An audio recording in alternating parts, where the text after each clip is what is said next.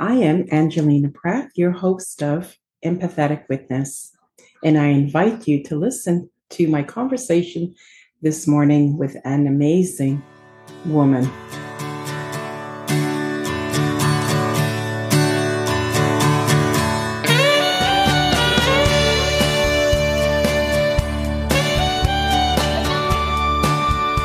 Let's start with you introducing yourself and your indigenous name, the meaning behind that name, and uh, and we'll take it from there.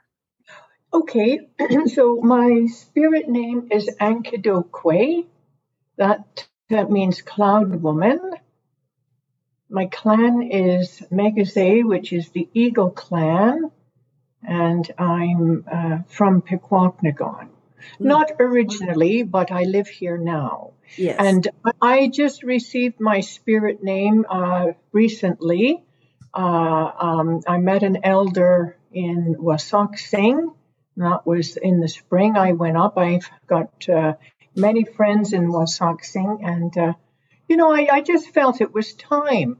So um, yeah, Hector was his name. I don't, I can't remember his last name, but he gave me my my spirit name. Oh, yeah. and, and what does that mean to you? Well, you know, it, it, was actually very emotional, Angelina. It was very emotional when I, uh, you know, when he was told my name, because it was quite a, a, a, an interesting ceremony. And, um, you know, I, I, I felt really good about that. So it, it really meant a lot. It was very emotional and, uh, well, it kind of lets you know who you are. Yes. Yeah. Yeah. I get it. Yeah. That mm-hmm. sounds, I don't have an Indigenous name, unfortunately, or a spirit name. Um, but well, we can see Hector and you can, he can find your name for you. Yeah. Yeah. That would be interesting. yeah. Oh, that'd be interesting. Well, tell us a little bit about yourself. I know you're retired from the military. Yes, I'm retired from a few things. Yes, I, I know that. That's the exciting part. Yes, well, I'm 62 years old just to start with. I was born in Pembroke, Ontario. My father is Leo Alexander Jocko. He was an Algonquin man, and my mother is Wilhelmina Bar Mackay. She's uh, Scottish. Uh, and my father and mother met during World War II. My dad was posted to Scotland and uh, met my mother and married her, came back to Canada, and they made a home in Pembroke. Mm. And, and um, unfortunately, the marriage didn't last possibly for various reasons, mm. cultural differences. And, uh, you know, so my mom left when I was only about four years old. So I, I never, um, you know, uh, grew up with mm. my father my whole life. However, we did go and visit my dad over the summer holidays because uh, he lived in Madawaska just so that you uh, get a better picture. My uh, grandfather and grandmother left the reserve here in Pikwakanagan during World War One. My grandfather built a big homestead up in Madawaska, and he was able to do that because his oldest son, Michael Jocko, sent uh, his military paycheck back to his mm. father. Yeah, so that was very, very you know, good of him. And so Grandpa uh, made a big house up in Madawaska. So that's where my uh, grandmother and her 10 children lived. And then, you know, my father was uh, born. And um, yeah, so that's the connection with uh, going to Madawaska. So then we moved to Toronto uh, in 69 just uh, you know to get I guess employment for my mom and you know she just wanted a different uh, environment for us so i lived in toronto for 10 years so from 69 to 79 from there you know i went to school and uh, i joined the military from there Yes. And then, yeah. So well, I like the, I like the story I read about what inspired you to join the military, and you were quite young. Can you tell us story? Yeah, yeah. I remember um, I was sitting in my on my little tricycle. I was only four, and uh, we lived in Petawawa at the time, and there was a, a, variety store across the road from where we lived. And you may not know, but uh, Garrison Petawawa is a very large base, and that's where it's situated in Petawawa. And uh, I saw a soldier coming out of the store one day, and that that would have been 64. So the old uniform still looked the old khaki gray uniforms, and uh, you know they had the puttees on and I just thought I, he just really impressed me. Yeah. And I looked at him and I, I made the decision then and there. I said, that's what I'm going to do when I grow up. So it was always on my mind. Mm. Mm. Yeah. And then, of course, it's it's funny how, you know, the creator or the higher power makes uh, you cross paths with people at a certain time. And uh, it was 77. I, I remember it well. I was in grade 11 uh, sergeant from the Toronto Recruiting Center came, trying to recruit young people to join mm. the army. Mm. And in, in that uh, that day and age, you know, they used to have commercials on TV, really mm. act- actively recruiting. And I just thought to myself, well, this is the opportunity, you know. I'm definitely going to join now, but I was too young, so I had to wait another year. And I got in when I was uh, 19, so that was 1979, yeah. and uh, I went away to Cornwallis, Nova Scotia. Wow. I love that story. I really do because I mean, and you're right, you know, when you make an intention, the it seems like the world conspires with you to make it happen. So even at that young age, you made an intention and what followed was the events that led up to you actually realizing your goal. Exactly. I mean, in, with respect with the military. Yes. And ironically enough, I did meet an old auntie, and she always wanted to join the military as well.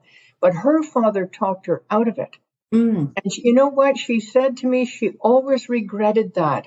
And that was another inspiring moment because I thought to myself, I'm never going to have regrets. Yes if I want to do something, I'm going to do it. Mm. So I did. And of course, I did 23 years. And another uh, occasion, my friend, she was going to join the Toronto Police Force. And she said to me, Do you want to come? I have to go and do an eye examination. I said, Sure, I'll come with you.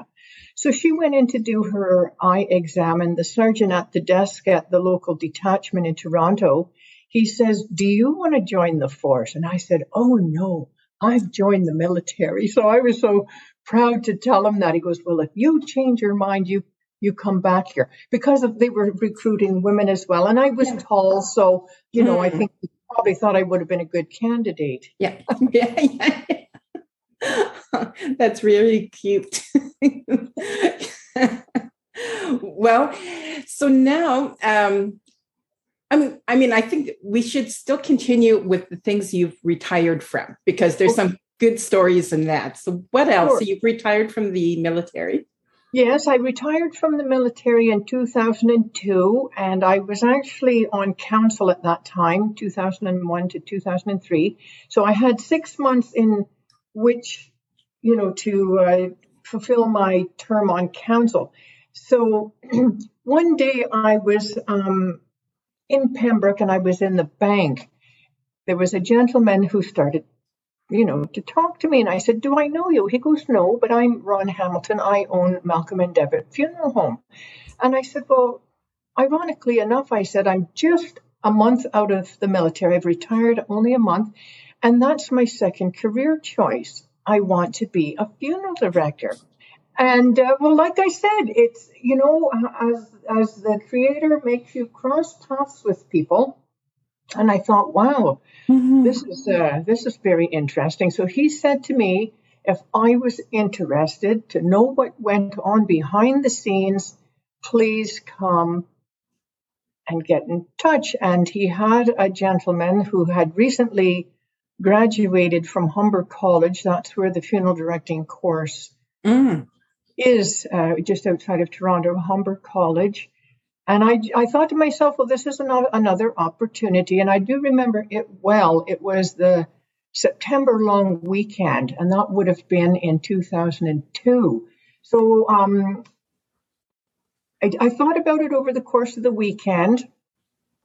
And of course, it's it's the type of occupation and career that is of the unknown. Mm. Funeral directing, what goes on behind the scenes? Yeah. And I just thought, well, there, you know, I cannot blow this opportunity. So I phoned on the Tuesday and I made an appointment to go and see Andrew was his name, the gentleman that had graduated, and uh, had an appointment with him. And um, yeah, he explained, you know, that it's nothing ghoulish. There's nothing ghoulish about it. It's all very scientific, which it is. Mm-hmm. And, and I believe it's a calling. Yes. You know, you just don't go into an occupation like that, like sim- similar with nursing. You just don't go into that career unless it is a calling. And mm. uh, yeah, so I uh, then I um, went to Scotland March of 2003 when my council term was over, and you know had a period of adjustment there. I think I was uh, adjusting for three weeks, and so I made a couple of phone calls to a funeral home and I had an interview with uh, a funeral firm called Abercorn Choices. Uh, the lady there owned two cemeteries. She owned the monumental masonry business and the funeral directing business. Mm. And she says, "Oh yes, um, please come in for an interview," because they were looking for an, a funeral director. So I went in for the interview and, uh, you know, gave her a, a, brief outline as I just did to to you. And uh, yeah, she hired me, and, and that's how I started my career. So there you go. You see, just the stars aligned. yeah, yeah, yeah, so to speak. Yeah. Well, what type of questions do they ask when they're interviewing for a funeral director? Well, that's a very good question. Let me see if I can remember. Well, obviously, she asks you a little bit about yourself and your yeah. your background, and um, you know what made me decide to get into the career, which of course it was because of the military. When I was in Bosnia, there, you know, we did have a couple of casualties and one soldier who passed away from one RCR. We were involved in his repatriation back to Canada. So that's where it all started. Mm-hmm. So that mm. would have been um, uh, Bosnia 98. And, uh, you know, she was interested to know if I was to be willing to go through the training and the schooling, you know, and, mm-hmm. you know, to make sure that I was quite serious. And of course, I did give her a little bit of uh, um, information on my uh, six month on the job uh, training mm. with Mel Deavitt Funeral Home. Yeah. Yeah. Okay. Well, that sounds, yeah. And what's this? What is the training for that like? Like, you know what? Well, it was um it, this was in Scotland, so there's on the job training, mm-hmm. and then there's academic training. So I had to go to um, the funeral directing school. That that took me quite a while to get through that. It was very very very tough to mm. get that diploma. It was very very uh, difficult to get that diploma, and then of course I had to go on to the embalming school. So that's a lot to do with anatomy. Yes.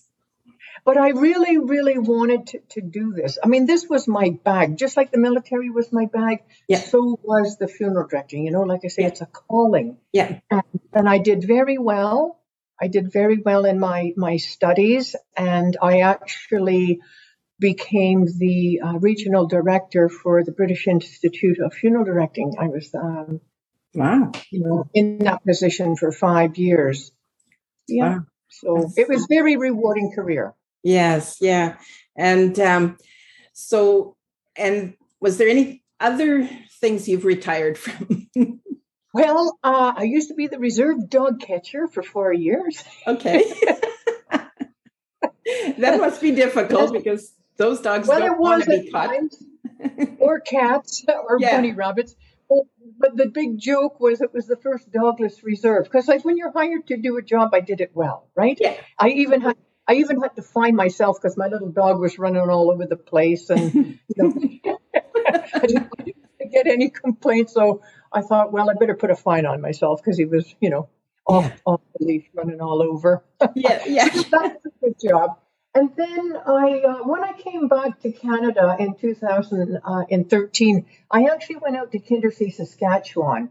My sister had breast cancer, and of course, uh, she she did uh, get treated and has been cancer free for many years. But while I was out there, my mom was there as well, and so I lived with my mom for the two years, and uh, I became a tractor trailer driver. Mm. And that was, yeah, that was something that I always wanted to do. And I had the opportunity, like I said, opportunity presented itself. And uh, yeah, so I went through the uh, tractor trailer school and uh, yeah, I did. And I still, I still actually have the license. Oh, wow. That's pretty cool. That's pretty yeah. cool. And so now you are a chief. Yes, I am. Uh, it's a three year term. I was elected March of 2020. And so my term ends uh, March of 2023. So there's eight eight months to go in my term. Right. Oh, wow. That must be a really. I mean, all these jobs you've had are different, and and have their own specialties. Mm-hmm. Um, but being a chief, I always say. I mean, I've never been a chief, but I've known chiefs and and my particular chief at the Athabasca Chippewa First Nation is actually my cousin. And what I find, just from observation, is that you can't please everyone. And no matter how good you are, there is going to be someone that has a problem with whatever decisions you've made. So, what have you found? Well, actually, let me just phrase my rephrase my question. I know you're you're interested in sports and being athletic. I also, from the research I've done, I I know you're interested in teamwork and being in parts of teams. So, as a chief, how does sports and being parts of teams help you do your job? Well, not just sports. Uh, coming from my various careers in the military, that mm-hmm. was a very big team orientated. Yes, for sure. Yeah. You know, you have to rely on your colleagues.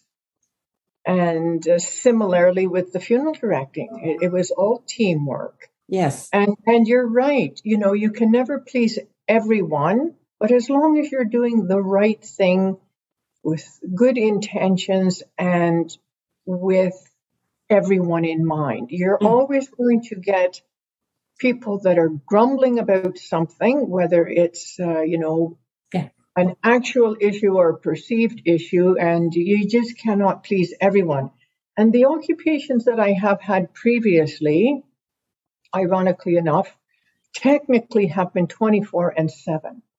Full right. service, full service nonstop yeah. in the military as well as the funeral directing, round the clock service, and yeah. being a chief is similar. Yes. You're never on holiday, yeah. ever. Ever. yeah, and that's that can be energy draining, but also energy giving. Exactly. And so when your adrenaline kicks in, that's that's good because it, it, it motivates you and it accelerates you into action. Yes. Yeah. Oh, that's that's pretty I think that's an honorable job. very, very honorable. And although um, in my day I was athletic, I, I am, you know, 62 now, but nonetheless, if I can't jump over the fence, but I can jump over issues. Yes. Yeah. Good way to put it. yeah. yeah. You see an obstacle and you can work around it. Exactly. yeah. Yeah. That's, I often say, you know, when we see things as problems, we tend to blame someone or something. When we see something as an obstacle, we look at a way around it and it becomes more action orientated. Exactly. And I think that's how, you know, a successful chief will see things as obstacles and say, mm-hmm. okay, well, how can we work around this? How can we make certain things happen? Um, so that's that's really, uh, you know, I think you've been trained. Your your background has certainly prepared you for the occupation you're now holding, and and that's like life generally. Like the the things we do in our life lead you up to and prepare you for what you're doing today.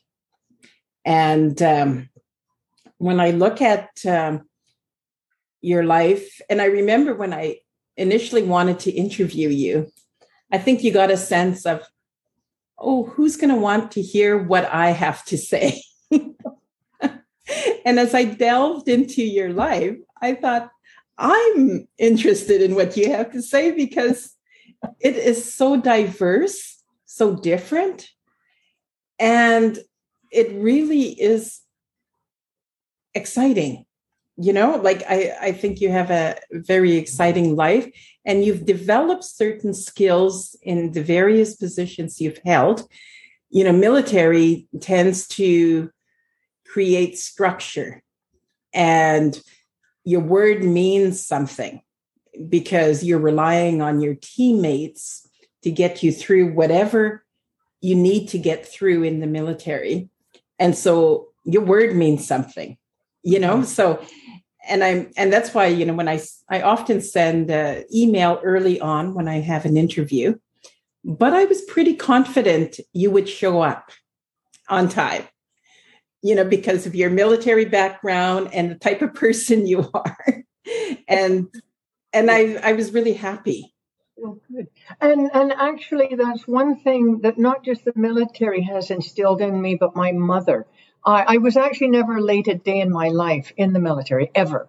Yeah. You know, uh, and my mother instilled that in all of her children as well. She said, you know, if you if you can't get up for your job or to go to school, well, you might as well quit. What is what is the point? You should never never be late. And I always had that at back of my mind, never be late. Yeah, yeah. It's, it's actually quite, I, I think, um, you know, not in, I, wouldn't use the word insulting, but it's, it's not um, in good manners to, to keep people waiting. Yes, I totally agree. I'm a little bit of um, um, paranoid about being late, that I'm mm-hmm. often 10 to 15 minutes early. Yes, that's because, the way I am too. because I want to be there. I don't want to waste people's time. I don't want to waste my own time. So I make a real genuine effort to be, if I say I'm going to be there at such and such a time, I'm going to be there 10 minutes before. Just to, you know, I, I'm looking at what if something happens? What if there's mm-hmm. traffic? What if I get a call and I'm delayed? I want to make sure that I'm on my way. Yeah, I feel the same. And also because of my previous occupations, if you were late in the military, basically you got three chances and then you were classified as an administrative burden. There's something wrong. Oh, yes. In my day, they were quite strict. So you could actually get released because of the fact, you know, you were causing problems. Yes. Yeah. Because if ah. you if you can't show up for your job or for you know the training or the battle, let's say, yes. um, you're le- you're letting everybody down. Yes, exactly. Same with the funeral directing. I mean, if you were late for somebody's funeral or a, um, a timing at the crematorium, well, you know, you're you're putting undue stress onto the family. Yes, yeah, yeah, I see, and it's a form of respect, I believe. Exactly. Yeah to that's, be that's the word i was looking for respect. Yeah yeah yeah agree. Um so i i often like to also you know just in the process of getting to know you a little bit better is to ask specific questions that will that will get you to think a little deeper. And i'm going to ask you three questions. And the first one is big or small when you're looking back in the last year, what have you accomplished, even though it was really difficult? Well, uh, I've accomplished the relationship with the city of Ottawa in establishing an urban reserve. So we're in the process of establishing an urban reserve. So that's amazing. That's huge. That's pretty big. That's really big. Congratulations. That's huge. And this is a small thing, but I think it's an important thing. And it might not necessarily be in the last year, but previous years. I've I've had an emphasis on community beautification. And because of my previous occupation, cemeteries mean a lot to me, where our loved ones reside mm. in, the, in the afterlife.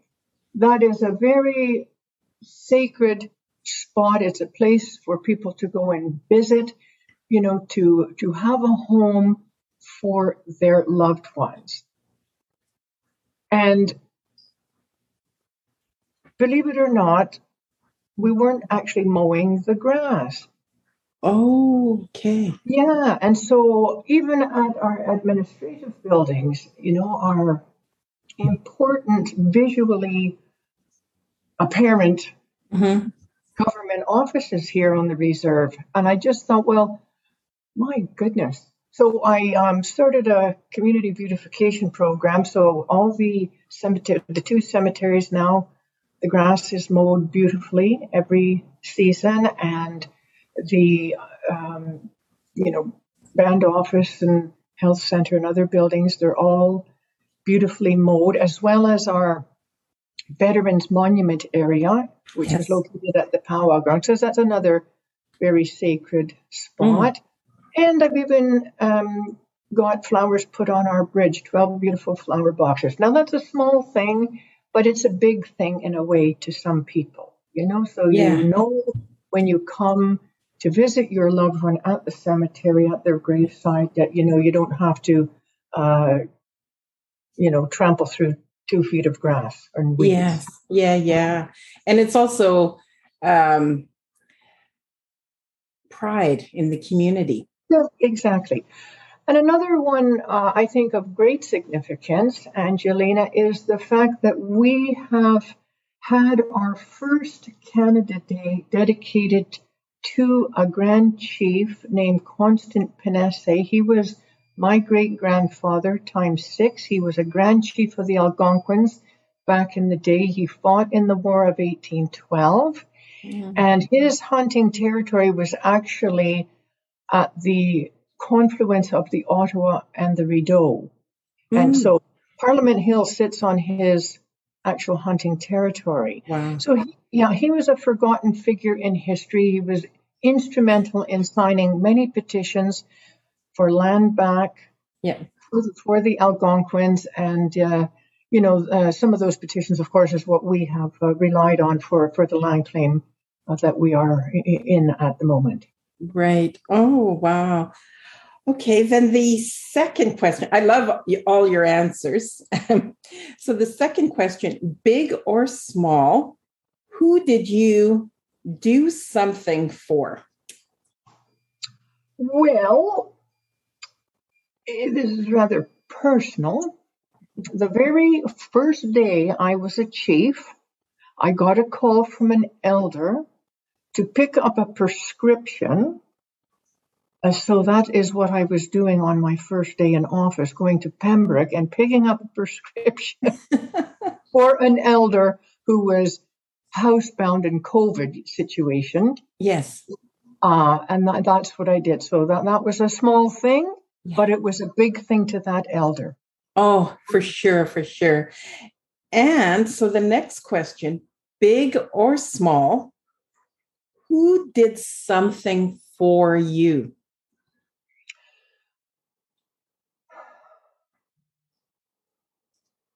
Well, that's a very good question. and I think it's a more difficult question to answer because we mm-hmm. don't often um, we don't often think about that, right? Yeah. Yeah. Well, what uh, what I'll um, say, various people, various members, and my own friends have contacted me privately to let me know that the things I'm doing, um, they feel that I'm doing a very good job, and they're happy that I'm representing Pikwakanagan in a good way. So that that means a lot to me. Yeah. Uh, because of course, Angelina, as you said in you know the first part of our conversation, you can't please everyone, and those everyone's certainly make it apparent. They're very vocal. You know, they certainly do um, try and uh, well make you feel as bad as they possibly can. Yep. And then on the next uh, hand, then you get gentle souls reaching out to you, letting you know what a good job you're doing. So, you know, it wasn't just one person, but it's been many people. Yes. Yeah. yeah. And that's really rewarding as well to hear yes. that. I think we often don't, you know, one of the things I've often thought of chiefs, like presidents, you know, once you're a president, you're you're a president forever, like, you know, the president of the United States. And but for chiefs, when chiefs are retired and no longer serving as chiefs, I don't often hear people referring to them as chief. Right. And I feel that chiefs should be always chiefs. Once you become a chief, I think you should always be a chief.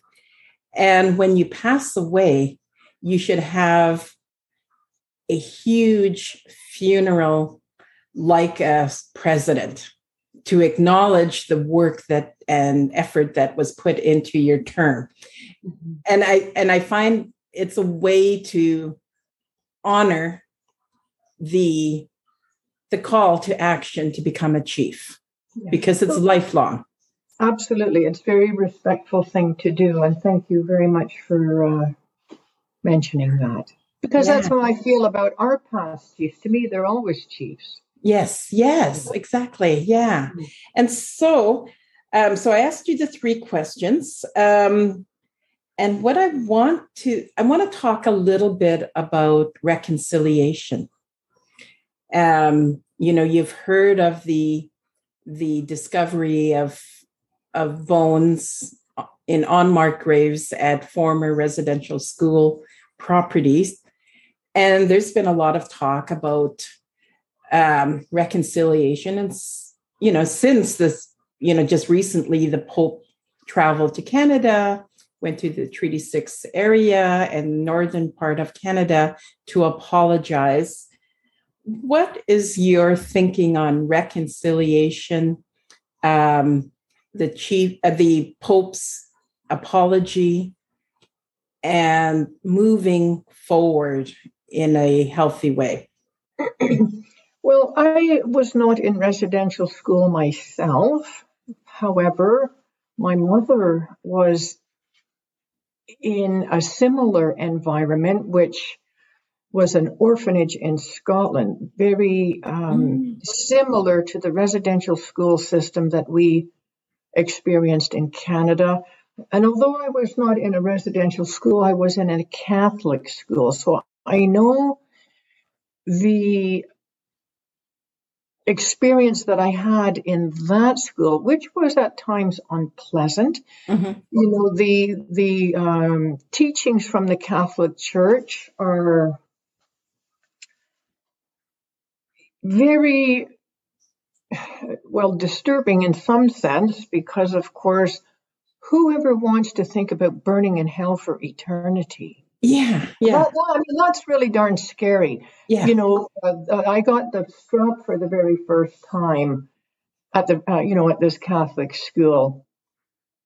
But at least we could go home. You yes. Know, we could home every day. Yeah. But to be in an institution where, you know, you have no support from your family, Mm. And to be abused in that way, it, well, it's uh, it's unimaginable. Mm. You know, mm. the scars that the children still have to this day uh, that they can't get over. You know, those, those uh, horrible uh, memories, and to know that uh, there's some little children that uh, died, and we, do, you know, how did they die? Mm. You know, mm. that, that's, a, that's a big question. Yes. How did they die? Was it uh, through the hands of, you know, the the priests and the nuns, or other, you know, childhood mm. diseases? Because I know back when I was young, you know, measles, mumps, rubella, childhood diseases, there was a high mortality rate. Anyway, you know, to to think about all that, and then the intergenerational trauma that that has caused, and um, this is what the point I'm getting at. The fact that our parents never knew how to parent, yeah, we we were then abused.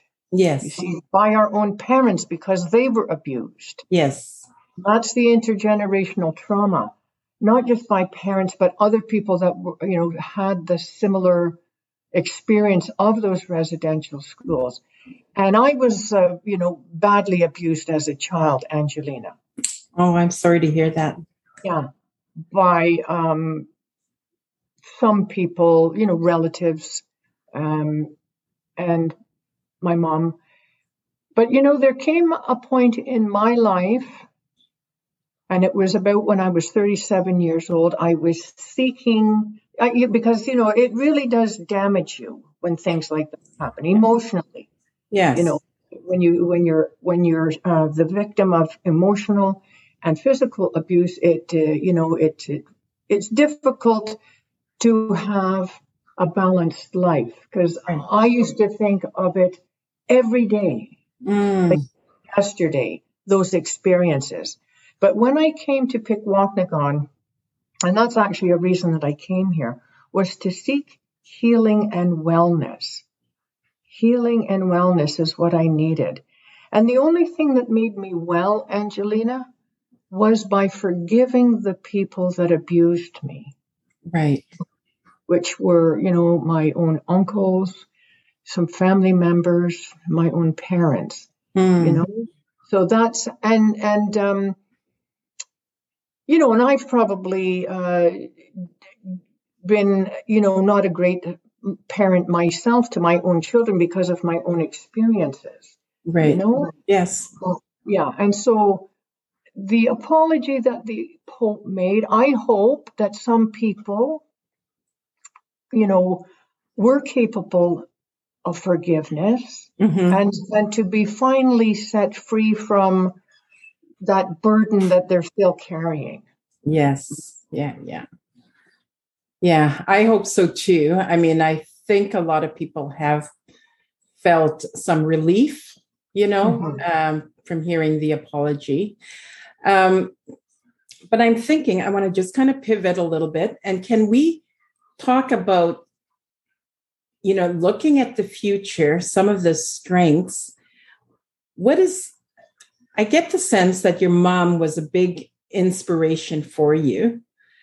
And what I'm asking is as you look to the future, what inspirational, I guess, terms or sentence or ideas can you give to people listening you know and i you know some of your work ethics you know what created the success that you have in life to have balance and wellness to be able to forgive to move forward?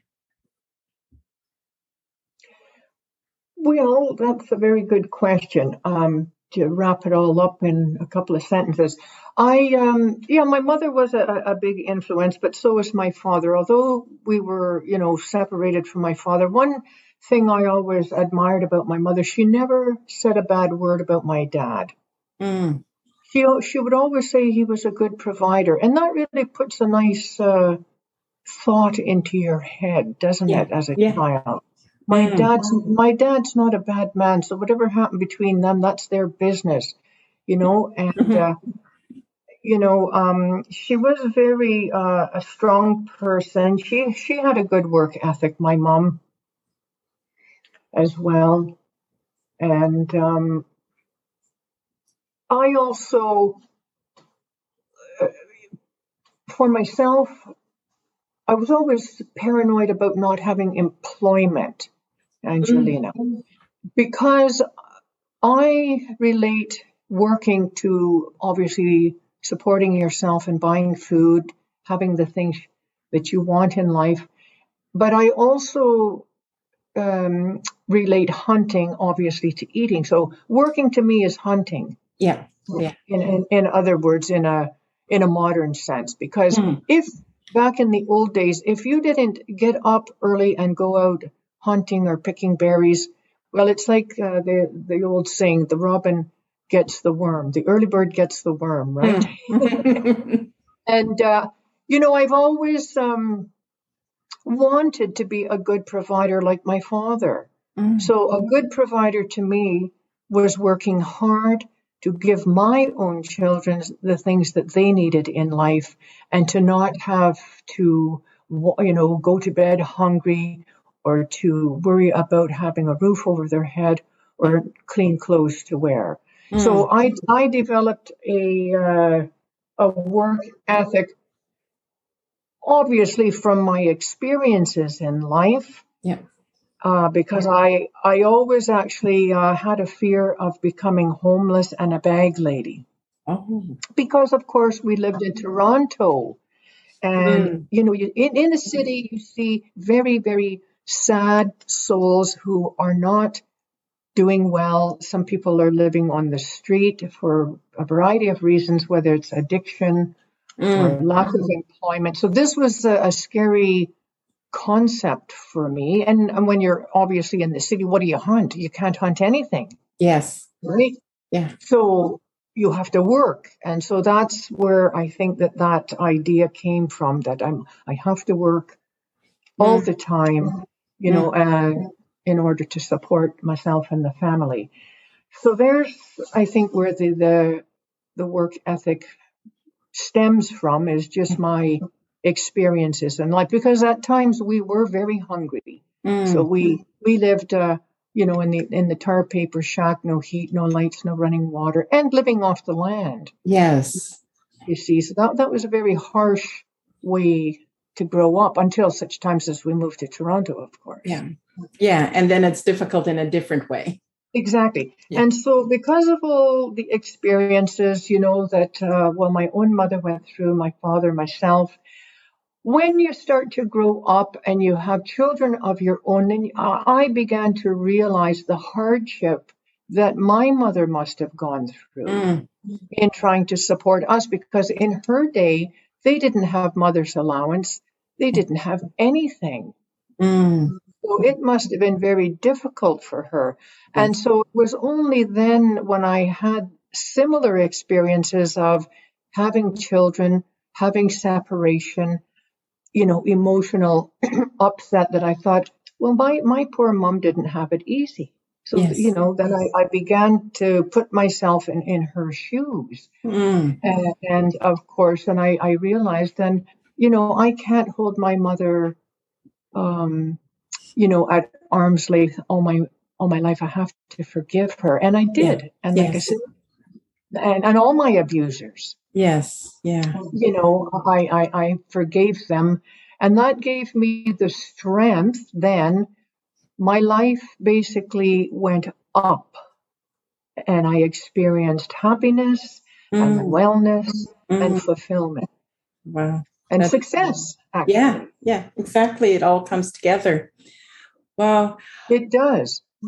Well, what what would the epitaph say on your tombstone about you? oh my gosh. I know. well, hopefully that won't uh, be coming in, in the near future. Um, I, I, I really don't know. I'd, I'd have to think about that one. Okay. Yeah, I know I just sprung that one on you, but I thought, you know, like as a funeral director over the time you might have thought of it. But I, I was thinking about that because I've been thinking yeah, no. in the last couple days. Um, well, I just lost a nephew. He was 42 and oh. he passed away a couple days ago. And I wrote a tribute to him as a blogger and, writer. I'm always writing about things. And when somebody passes, I often turn my mind to how they impacted me and other people in the world. You know, how did they leave the world different having been part of this world? And for my nephew, what I'm gathering from others is he left people with a sense of humor and laughter, no matter how difficult his life became. He was always able to inject a little bit of levity and fun into it. And um, so that, that's why the question is just that because I'm preoccupied with yeah. thought. Well, just in thinking about it, you know, because the funeral is not for the, the person that's died. It's the person, it's the people we leave behind. Yes. And I guess um, my spirit name is Anne Kadokwe, which is Cloud Woman. So for my children and my friends, I guess it could say, I'll always be there. Just look up and you'll see Anne Kadokwe, Cloud Woman. Yeah, no, beautiful. That is very beautiful. And that came to you. Like, yeah, that is so, and it kind of reminds me of a monk that I used to know. He's since passed, but the people called him Thay. He was a Vietnamese monk. And he always said, you know, death is is not the end, it's a transition. So our body transitions to something else. And he often talks about the interconnection with, you know, like the sun, the rain, the clouds. So when you see a flower, you see the sun, you see the rain, you see the clouds, and it's all interconnected. Without one, the other doesn't exist, you know? So it's it's a connectivity. And I think our life on earth and our relationship with people is all interconnected and how we influence each other in a positive way most of the time. Sometimes it's negative. but there are times when it's, you know, like we look at the negative as a challenge and strength and instill tenacity and really moving past it and which gives us another dimension to who we are. So I think we're mm-hmm. pretty much in our time in time because I never like to leave the um, podcast too long. Is there any sentiments or words, maybe question I didn't ask you, but you want to say something as you leave, I want to give you this opportunity to. Yeah, well, I, I was actually just reflecting on the, the question that you asked me earlier about, uh, you know, what has um, anyone done for me? Well, throughout my life, you know, various people have done many, many uh, nice things for me.